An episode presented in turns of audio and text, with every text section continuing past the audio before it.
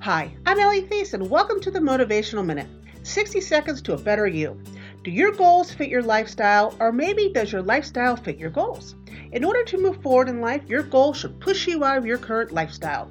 So, for your 60 second motivational minute for the week, knowing what you want to accomplish is a good factor to motivate you to succeed in achieving it. Once you know exactly what you want and what goals you need to set out to achieve it, carefully structure your activities around those goals. I want to thank you for joining me here for the Motivational Minute. If you like this podcast, please rate it and share us with your social circles. And don't forget, visit AllieTheiss.com for more motivational tips and suggestions.